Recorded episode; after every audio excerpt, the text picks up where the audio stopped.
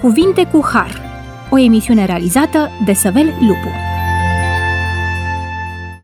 Bun venit la emisiunea Cuvinte cu Har. Sunt Săvel Lupu și doresc să vă mulțumesc, stimați ascultători, pentru faptul că încă o dată ne-ați primit în casele dumneavoastră. Dorim ca binecuvântarea lui Dumnezeu să fie peste fiecare dintre voi și ocrotirea celui preanalt să ne călăuzească pe toți pe drumurile vieții. Discutăm astăzi pilda grăuntelui de muștar și aluatul, Matei, capitolul 13, de la versetul 31 în continuare. În acest capitol întâlnim trei parabole care au aceeași temă, pilda semănătorului, pilda neghinei și pilda grăuntelui de muștar. În Marcu, capitolul 4, de la versetul 26 la 29, Domnul Hristos ne vorbește despre ciclul vieții în pilda seminței. Iar ultima lucrare a Domnului Hristos din templu din Ierusalim se încheie cu aceeași temă a seminței. Verset pe care îl găsim în Ioan, capitolul 12, de la 23 în continuare.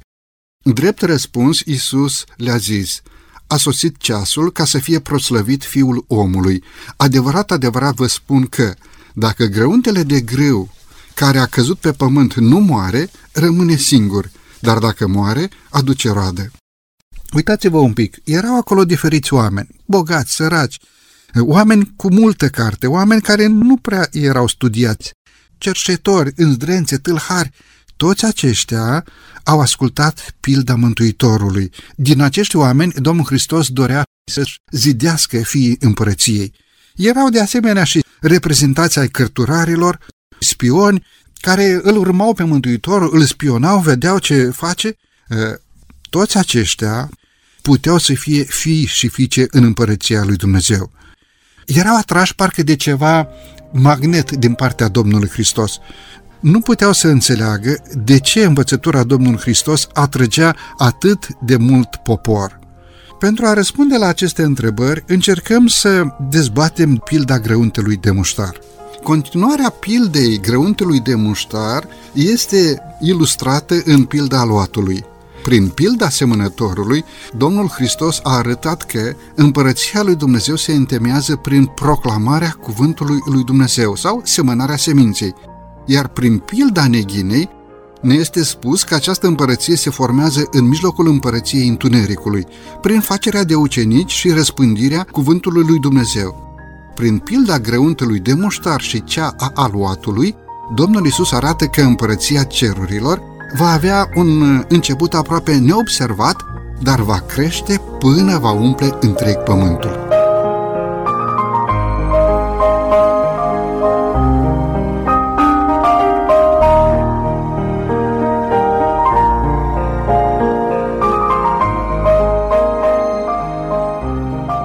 Discutăm astăzi împreună cu domnul pastor Hotnog Titi.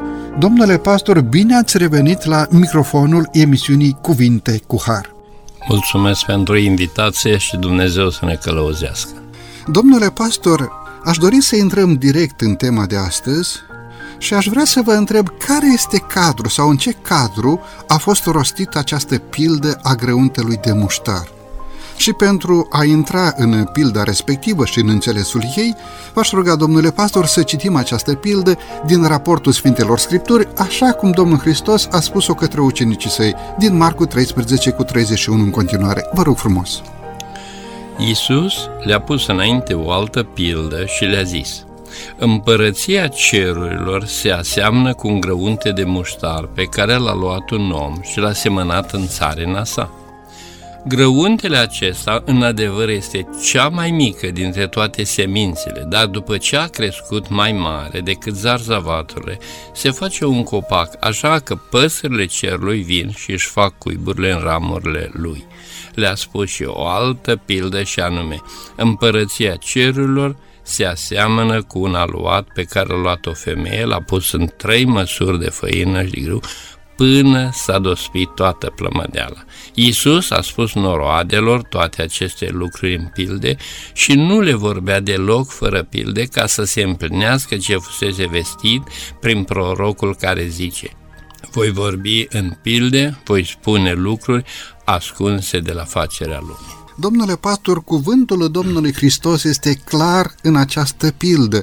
Însă aici se ridică o întrebare în mintea noastră. De ce Mântuitorul își trimitea foarte adesea sau mai întotdeauna învățăturile sale prin intermediul unor pilde sau prin anumite parabole. Vedem că Domnul Hristos folosește pilde, parabole. De ce Mântuitorul face acest lucru? Nu putea să transmită adevărul direct, așa, adevărul e o vorbă din popor, spus verde în față, de ce îmbracă Mântuitorul adevărul în pilde, în parabole, în învățături care au parcă un sens ascuns? De ce face Domnul Hristos treaba aceasta? În primul rând, ca să poată să se pună la adăpost de persecuțiile care erau în jurul lui. În al doilea rând, oamenii să poată să înțeleagă mult mai bine din lucrurile de pe pământ de cele care El le-a creat, le-a făcut și sunt la dispoziția fiecăruia dintre ei. Și ca să poată să înțeleagă că viața de credință este foarte mică și ei trebuie să se aprope mai mult de Dumnezeu și credința să crească foarte mult. Mulțumesc frumos! Vedem că Mântuitorul îmbracă întotdeauna adevărul în pilde, în parabole și foarte frumos ați subliniat faptul că printr-o pildă se ajunge mai ușor la inima omului, iar omul nu poate să conteste ceea ce spune învățătorul. În al doilea rând, ați subliniat și ideea potrivit căreia Mântuitorul procedează în felul acesta pentru a proteja adevărul de interferența celui rău. Pentru că atunci când îi spui omului adevărul în față, omul imediat se supără. Da? Noi nu putem să suportăm adevărul, dar când Dumnezeu îmbracă adevărul într-o anumită formă, unei pilde sau unei parabole, acest lucru ajunge la inima omului, ajunge la inima noastră. Și apoi mai e ceva. Dacă Mântuitorul folosea în pildele sale o imagine care era cunoscută sau era întâlnită de ascultători în drumul vieții, apoi acea învățătură era fixată și rămânea pentru totdeauna în minte ascultătorului. Când ascultătorii vedeau turmele de oi și pe păstorul de acolo și aduceau aminte aminte de Mântuitorul, de sfaturile sale, sau, în cazul nostru astăzi, când ascultătorul întâlnește grăuntele de muștar, își aduce aminte de învățătura Domnului Hristos. Domnule pastor, pentru a intra în tema de astăzi, vreau să vă întreb, care este adevărul comunicat prin pilda grăuntelui de muștar? Ce adevăr dorește Domnul Hristos să transmită? Bun, folosește parabole, am înțeles, dar ce adevăr dorește punctual să transmită prin această pildă a grăuntelui de muștar? Pilda grăuntelui de muștar este o pildă a contrastelor. În primul rând, sămânța este foarte mică, iar planta, copacul, este foarte mare. Și vrea să scoată în evidență faptul că sămânța fiind mică poate deveni ceva mare, ceva care ne poate îndrepta privirea spre Dumnezeu mai bine. În primul rând, primești credința în inimă. Este mică, este neînsemnată, nu are nicio însemnătate, ești luat în râs, ești batjocorit, dar credința aceasta lângă Hristos crește, se dezvoltă și ea devine un copac destul de mare, adică o credință foarte mare care te duce la viața veșnică. Domnul Iisus Hristos vrea să ne arate că această împărăție nu bate la ochi, în timpul acela se uita și a gândit că Isus este lipsit de bogăție, de onoruri, de putere, cum poate să aducă la o împărăție atât de mare și să o poată face așa. Dar Domnul Hristos ne spune că de la mic să ajunge la mare și ajută ca să putem înțelege mai bine puterea credinței noastre de fiecare zi. Întâlnim pe ucenicii Domnului Hristos într-o anumită ocazie și acest lucru ne este raportat în Luca, la capitolul 17, de la versetul 5 în continuare, întâlnim pe ucenicii Domnului Hristos apropiindu-se de Mântuitorul și uh, exprimă această rugăminte. Apostolii au zis Domnului, mărește-ne credința. Și Domnul a răspuns, dacă ați avea credință cât un grăunte de muștar, a zice dudului acestuia, dezrădăcinează-te și sădește-te în mare și va asculta. Domnule pastor, ce vrea să spună Domnul Hristos în legătură cu acest fenomen semănat în inima noastră, credința dată Sfinților odată pentru totdeauna? Cum poate această credință să crească? Mărește necredința. Vedem că Domnul Hristos folosește pilda grăuntelui de muștar pentru a desemna faptul că cât de mică e această sămânță, totuși ea crește și devine un copac mare. Cum se realizează acest lucru din punct de vedere spiritual? Din punct de vedere spiritual, în primul rând, eu trebuie să am încredere în Dumnezeu. Ceea ce spune El, aceea se va împlini. Dacă eu nu am credință, nu se poate mări credința mea. Și Domnul Hristos spune, dacă ați avea credință, ce înseamnă asta? Înseamnă eu să-L cred pe Dumnezeu pe cuvânt și să fac ceea ce îmi spune Dumnezeu. Domnul Hristos i-a spus paraliticului, scoală-te și ia spatul și umblă. El a trebuit să creadă pe cuvânt și a trebuit să facă ceea ce Dumnezeu a spus. În felul acesta credința se mărește, se poate avea încredere mai mult în Dumnezeu și se poate face ca fiecare dintre noi să ajungem acolo unde vrea Dumnezeu. Vorbim despre greuntele de muștar și vorbim despre pilda aluatului. Probabil că vom uh, sublinia câteva adevăruri și legate de această pildă a aluatului. De ce a spus Domnul Hristos această pildă? Însă, rămânând la începutul acestei emisiuni sau la tema enunțată încă de la începutul acestei emisiuni, Parcă aș sublinia și textul din Ioan, capitolul 12, versetul 24. Drept răspuns, Iisus le-a zis, a sosit ceasul să fie proslăvit Fiul omului. Adevărat, adevărat vă spun că, dacă greuntele de grâu care a căzut pe pământ nu moare, rămâne singur, dar dacă moare, aduce rod. Vorbind despre greuntele de muștar sau despre o sămânță tot atât de mică, poate un pic mai mare decât sămânța de muștar, referindu-se la greuntele de grâu, ce adevăr dorește Domnul Hristos să transmită atunci când zice că sămânța trebuie să fie incorporată, să cadă în pământ și să moară? Pentru că dacă nu se întâmplă acest lucru, rămâne singur. La ce face referire Domnul Hristos? Cu siguranță Domnul Hristos nu face referire la o sămânță, face referire prin pilde la viața noastră de fiecare zi. Ce înseamnă asta? Înseamnă că viața mea din trecut trebuie să dispară și să nu mai fie. Așa cum spune Pavel în Corinteni, cel ce l-au primit pe Hristos au devenit o făptură nouă, iar cele vechi s-au dus. Viața noastră din trecut nu trebuie să mai fie. De ce? Pentru că acea veche nu ne ajută să putem crește în viață de credință, că avem un alt educator, altcineva care ne învață și ne explică cum trebuie să trăim o viață bună. În pilda greuntului de muștar, Mântuitorul face direct referire la împărăția lui Dumnezeu, dar în plan secundar se face referire și la Ă, jertfa Domnului și Mântuitorului nostru Iisus Hristos adusă pe lemnul crucii, el identificându-se cu sămânța sau adevărată sămânță sau sămânța femeii, profetizată încă de veacuri din istoria Vechiului Testament. Ori Mântuitorul spune acest lucru dacă greuntele nu moare, adică dacă Domnul Hristos nu și-ar fi dat viața ca preț de răscumpărare pentru păcatul nostru, atunci n-ar fi fost nicio șansă pentru ca păcătosul murdar, căzut sub puterea păcatului, să poată să fie reabilitat și reașezat în drepturi de fii și fiice ale lui Dumnezeu. Ori Domnul Hristos, de bună voie, a luat asupra sa natura noastră umană, haina naturii noastre umane sau putem să spunem, a luat asupra sa natură umană, pentru ca, făcându-se una cu păcatul, să devină ispășire pentru noi. Aici se ridică o întrebare și aș vrea să subliniem acest adevăr înainte de pauza muzicală. Care este modul în care se înfăptuiește creșterea împărăției lui Dumnezeu? Pentru că Domnul Hristos a venit pe acest pământ să aducă viața ca preț de răscumpărare, dar să întemeieze împărăția lui Dumnezeu prin actul sacrificării de sine. Și acum se ridică această întrebare. Care este modul în care se înfăptuiește creșterea împărăției lui Dumnezeu? Exact cum grăuntele de muștar crește. Care este această cale a creșterii? În primul rând, creștinul trebuie să se roage, să studieze și, doi, să pună în practică ceea ce a studiat el.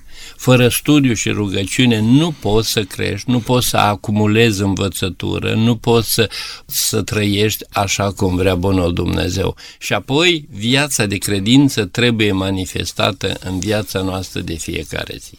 Mulțumesc tare frumos!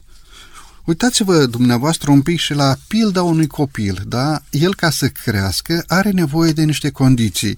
Sunt condiții directe, clare, fizice, evidente și sunt uh, condiții pe care nu le poți observa uh, din prima. Mă refer că un copil pentru a crește are nevoie de hrană, are nevoie de îmbrăcăminte, dar, uitați-vă un pic, are nevoie și de dragostea părintească, pentru că dacă crește fără dragostea părintească, acest lucru se va observa în viața lui, sau are nevoie de educație. Dacă copilul respectiv crește fără să fie educat, el tot crește, da?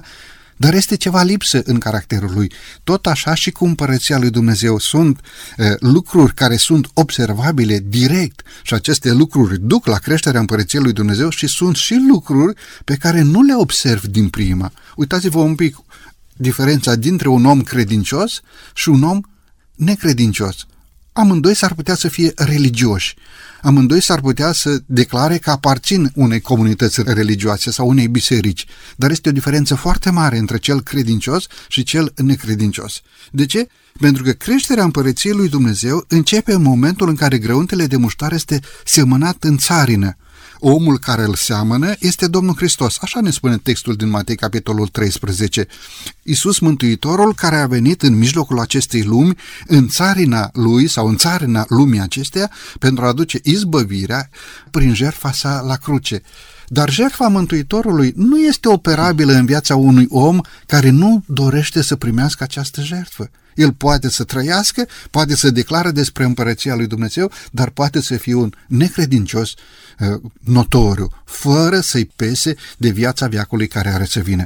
Domnule pastor, e momentul să avem aici o scurtă pauză muzicală, după care vom reveni la microfonul emisiunii Cuvinte cu Har.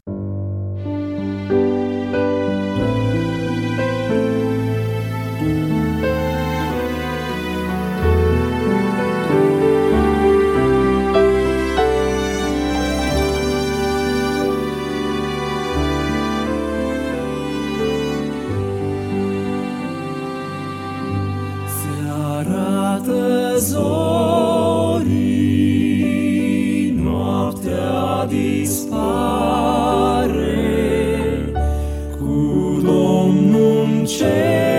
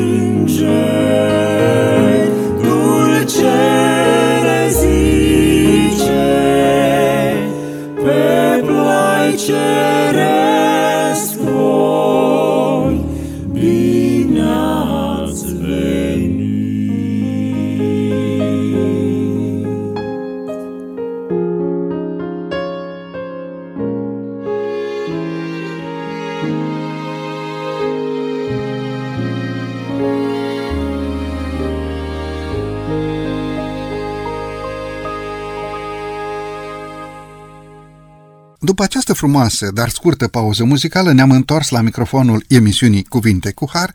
Discutăm astăzi pilda grăuntelui de muștar, discutăm cu domnul pastor Hotnog Titi, pastor în Biserica Adventistă de ziua șaptea. Domnule pastor, pentru cea de-a doua parte a emisiunii, aș dori să vă întreb direct, de ce a folosit Domnul Hristos această pildă sau acest exemplu al grăuntelui de muștar? Putea să folosească, cum a și făcut, toate alte pilde sau multe alte pilde. Și totuși s-a oprit să vorbească despre grăuntele de muștar.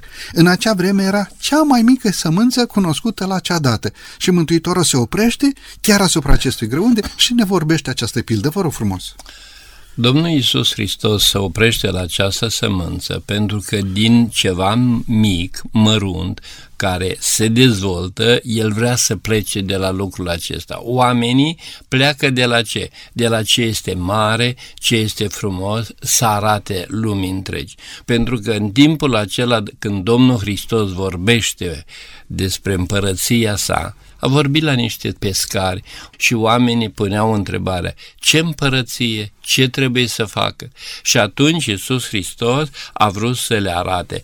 Chiar în 1 Corinteni, capitolul 1 cu versetul 26 vrea să ne arate un lucru destul de important în cuvântul său. 1 Corinteni, capitolul 1 cu versetul 26 și spune așa De pildă, fraților, uitați-vă la voi, căci printre voi nu sunt mulți înțelepți în felul lumii, nici mulți puternici, nici mulți de neam ales, dar Dumnezeu a ales lucrurile nebune ale lumii ca să facă de rușine pe cele înțelepte. Domnul a ales lucrurile slabe ale lumii ca să facă de rușine pe cele tari. Domnul Hristos nu pleacă de la ceva mare, ceva ce de la mic și El le aranjează încât totul să fie bine și să facă așa cum vrea bunul Dumnezeu. Foarte interesant acest mod de procedură a Domnului și Mântuitorului nostru Isus Hristos.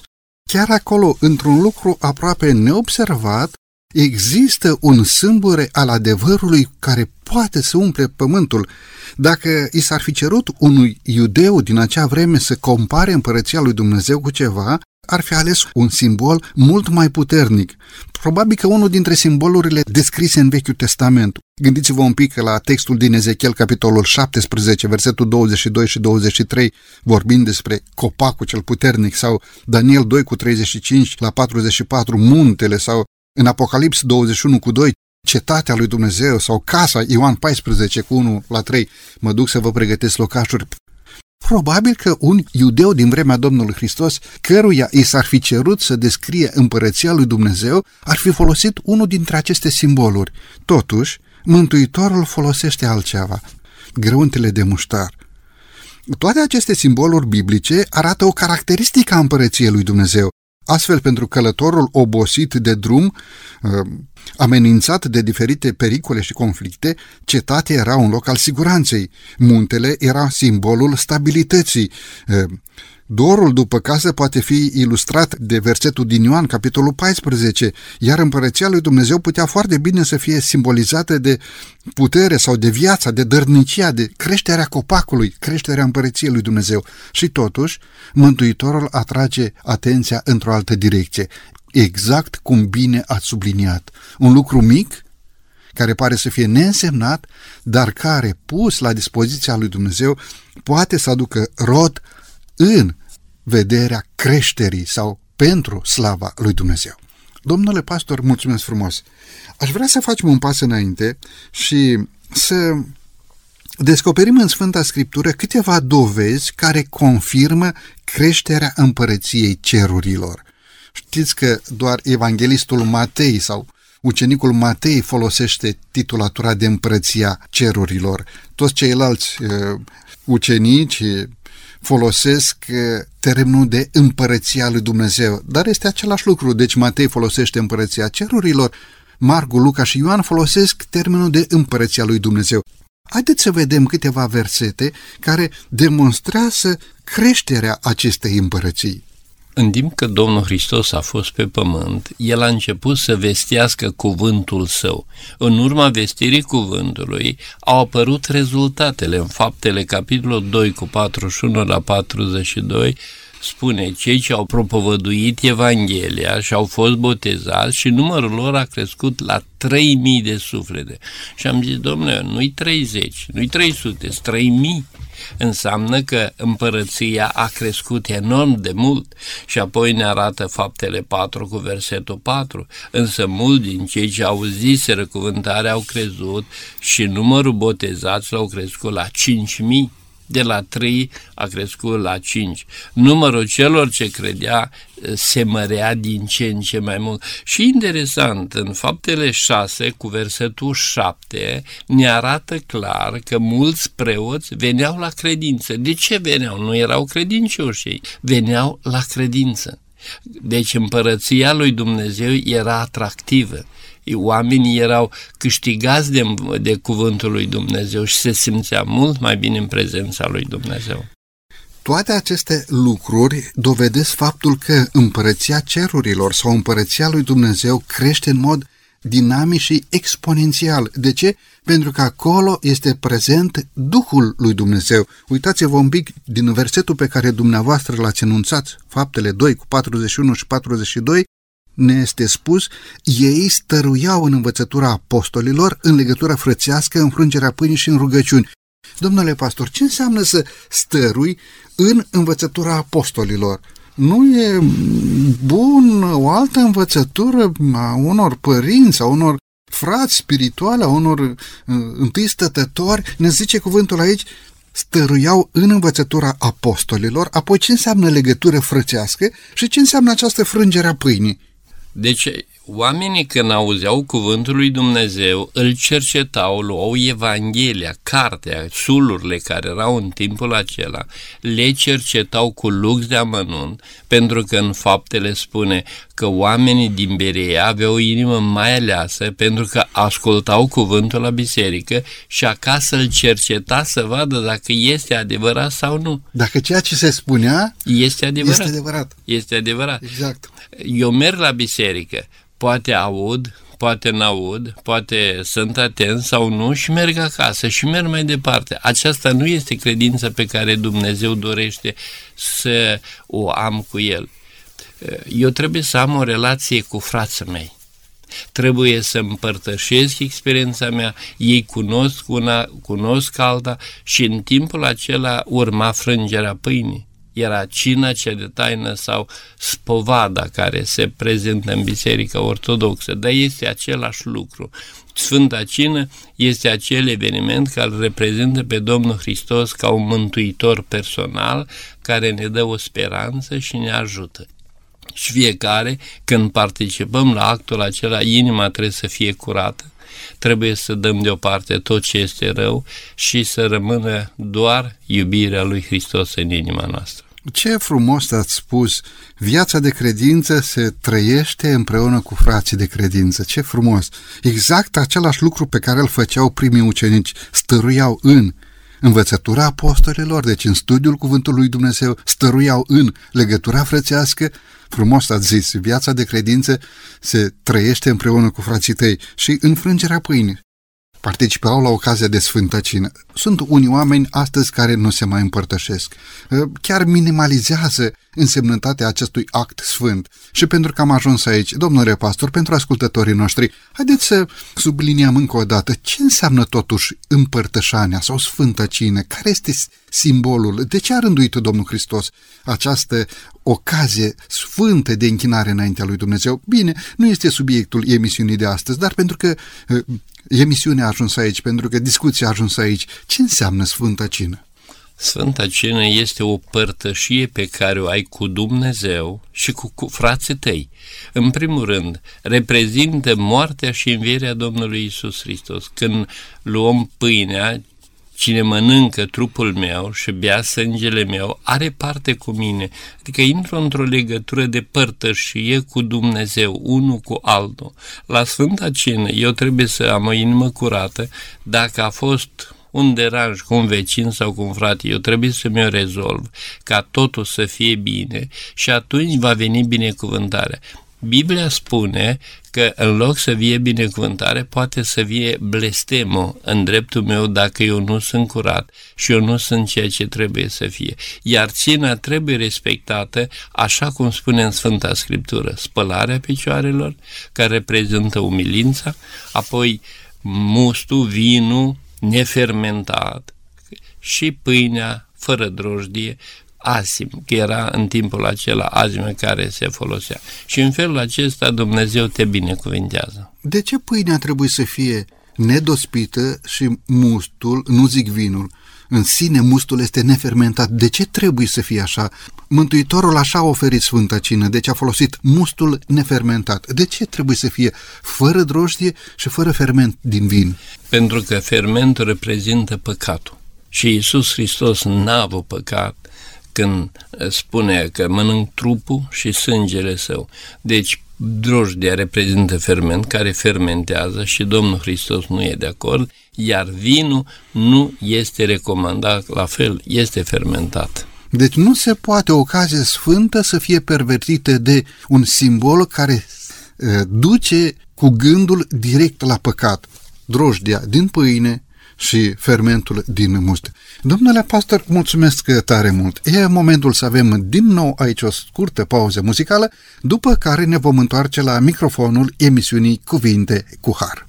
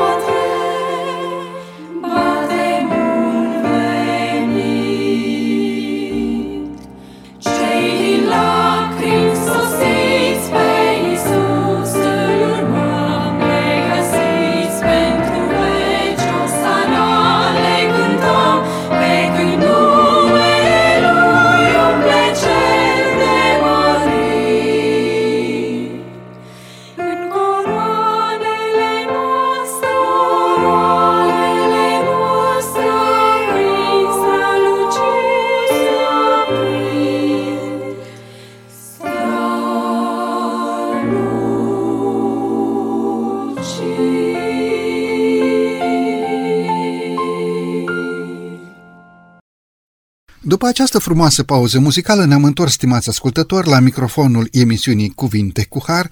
Discutăm astăzi despre pilda grăuntului de muștar și pilda aluatului din Matei, capitolul 13, de la versetul 31 în continuare, Discutăm împreună cu domnul pastor Hotnog Titi, pastor în Biserica Adventistă de ziua șaptea. Domnule pastor, pentru cea de-a treia parte a emisiunii de astăzi, aș dori să subliniem câteva binecuvântări speciale generate de creșterea împărăției lui Dumnezeu. Deci, Domnul Hristos arată sau simbolizează acest proces al creșterii împărăției lui Dumnezeu prin pilda grăuntului de muștar, cea mai mică dintre semânțe pusă în pământ și ea crește. Ei, sunt niște binecuvântări speciale generate de creșterea împărăției cerurilor, de creșterea împărăției lui Dumnezeu. Aș vrea să discutăm câteva versete despre această creștere a împărăției lui Dumnezeu. Orice lucru pe care omul face are și un beneficiu. A fel este și împărăția lui Dumnezeu. Găsim în Matei 11 cu versetul 28, spune, veniți la mine tot ce-ai trudit și împovărat și voi da odihnă. Avem posibilitatea ca inima să fie liniștită, să avem odihnă. Mulți pun întrebarea, domne, nu știu ce să cred. Unul spune una, unul spune alta. Ei, când vii la Hristos, ai acea odihnă, ai acea pace, ai acea liniște. După aceea, aparții cuiva ești al cuieva, nu ești al nimănui, pentru că în Ioan 10 cu 28 spune, eu le dau viața veșnică, în viac nu vor peri și nimeni nu le va mai smulge din mâna mea. Deci este o siguranță și în Matei 29 spune că Tatăl meu care mi le-a dat este mai mare decât tot și nimeni nu le poate smulge din mâna Tatălui meu. Eu și Tatăl sunt una. Deci ne arată că avem o siguranță, avem o ocrotire.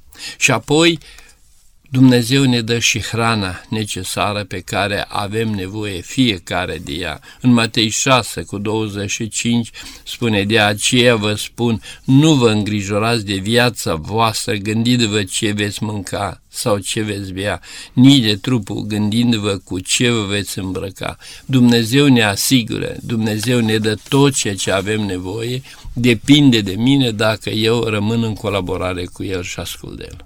Foarte frumos verset pe care dumneavoastră l-ați amintit. Continuă versetul cu 26. Uitați-vă la păsările cerului.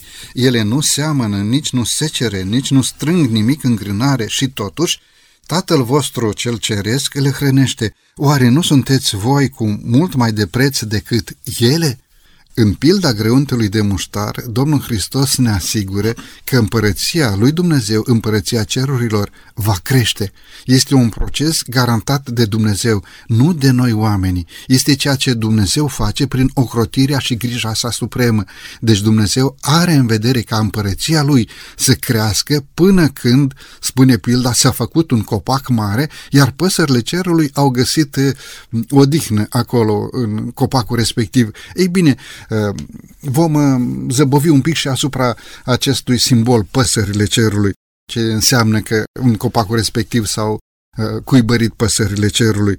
Totuși, uh, ne uităm la faptul că Domnul Hristos alege să ne vorbească despre un simbol care are viața în el, despre o sămânță. Putea să vorbească despre o piatră. Da? În altă ocazie a spus, chiar din pietrele acestea se pot face fiul lui Avram, dar de data aceasta folosește un simbol care are viața în el. De ce procedează Domnul Hristos așa?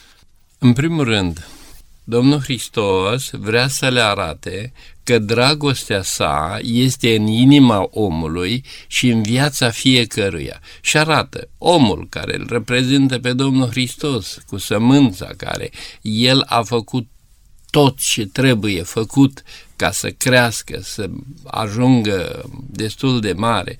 Țarina, la fel, reprezintă lumea în care noi trăim, și sămânța de muștar sugerează modelul umil al împărăției lui Isus Hristos. Întâi un fir mic și apoi un fir mare, iar copacul simbolizează finalul glorios a acestei împărății, partea finală. Iar păsările, rămas surprins, caută să-și facă cuibul undeva într-o siguranță.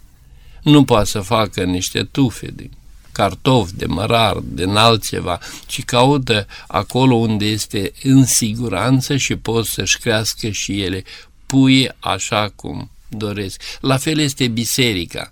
Biserica este locul în care îți găsesc siguranța și poți să ai liniște sufletească. Am putea interpreta aceste păsări ca ceva negativ în viața credinciosului dacă vedem că pentru fiecare element din pilda respectivă există o însemnătate în viața reală a credinciosului, păsările cerului ce ar simboliza?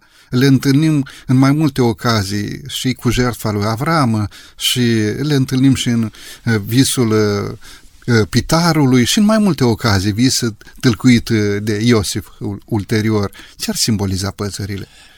Cu anumită ocazie eram și vorbeam cu un domn care mi-a spus că el nu crede în Dumnezeu. Și un om care nu crede în Dumnezeu, ce să vorbești? Dumnezeu nu este, Biblia e o carte de povești, ce să-i spui? Și Duhul lui Dumnezeu mi-a dat înțeles și am pus trei întrebări. Și am spus, domnule, dacă Biblia aceasta, care spui că nu are nicio valabilitate, ea nu este Dumnezeu, nu este nimic, dar eu fac ce spune ea, per sau câștig? Stă, se gândește, era un om intelectual, zice, domnule, câștigi, că nu te învață lucrurile. A doua întrebare. Dar dacă este un Dumnezeu și ce spune cartea asta se împlinește 100%, voi pierde sau voi câștiga? Se uită la mine și zice, vei câștiga. Și ultima întrebare, de ce vrei să mergi în pagubă? Ne-am despărțit după un an, m-am întâlnit în Piatra Neamț, în Piața Mare cu Domnul, întinde mână la mine și zice, pacea Domnului. Zic, îți bat joc de mine? Nu, domnule, acum șase luni m-am botezat în Piatra Neamț și sunt fratele tău. De ce ai făcut-o? Am stat și m-am gândit foarte mult, pentru că eu lucrez în perdere, nu lucrez în câștig. Și atunci am vrut să am și eu viața veșnică și să fiu mântuit și să fiu salvat pentru veșnicie.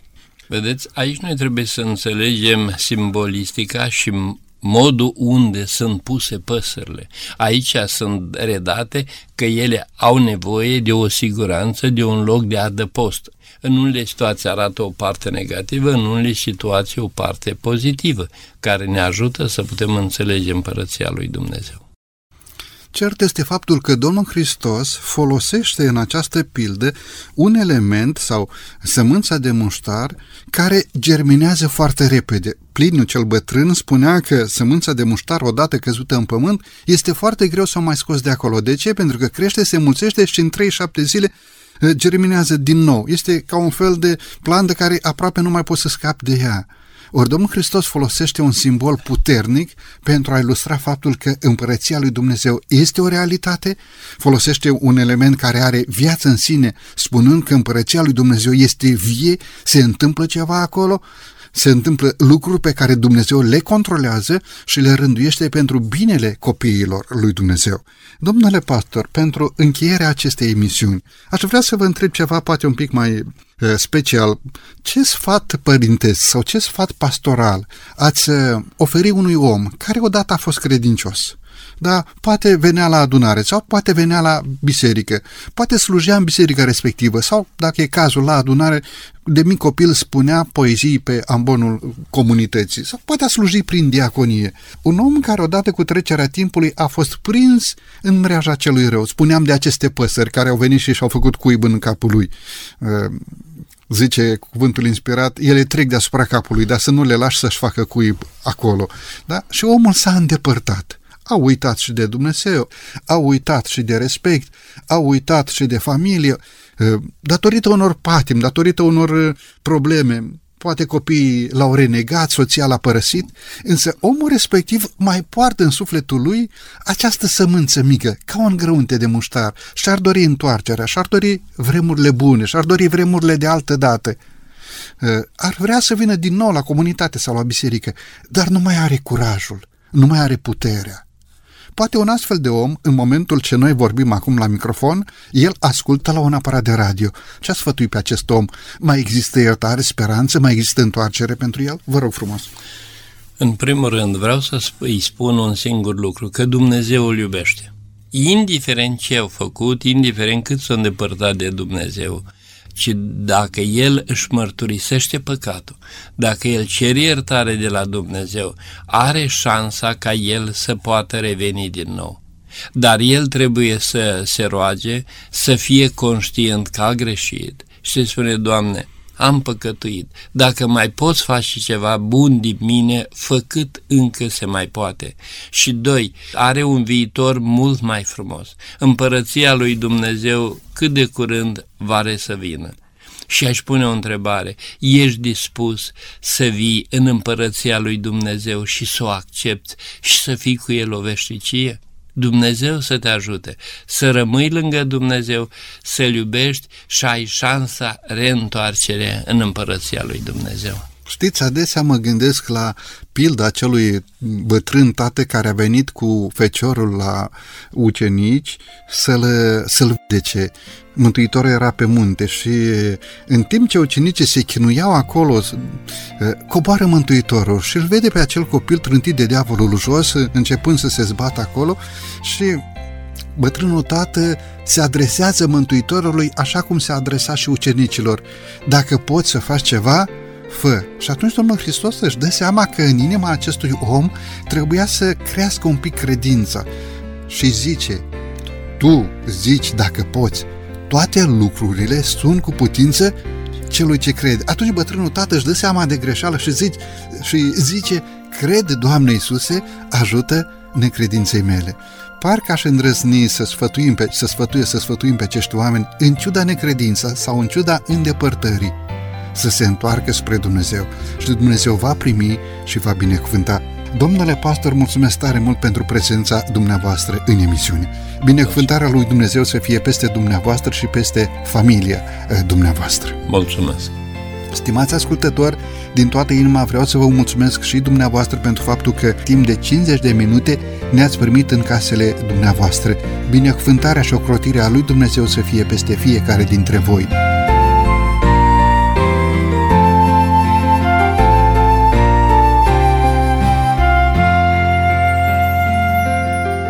De la microfonul emisiunii Cuvinte cu Har, Săvel Lupu, iar din regia tehnică Nelu Loba și Cătălin Teodorescu, vă mulțumim pentru atenția acordată. Până data viitoare, numai bine tuturor! La revedere!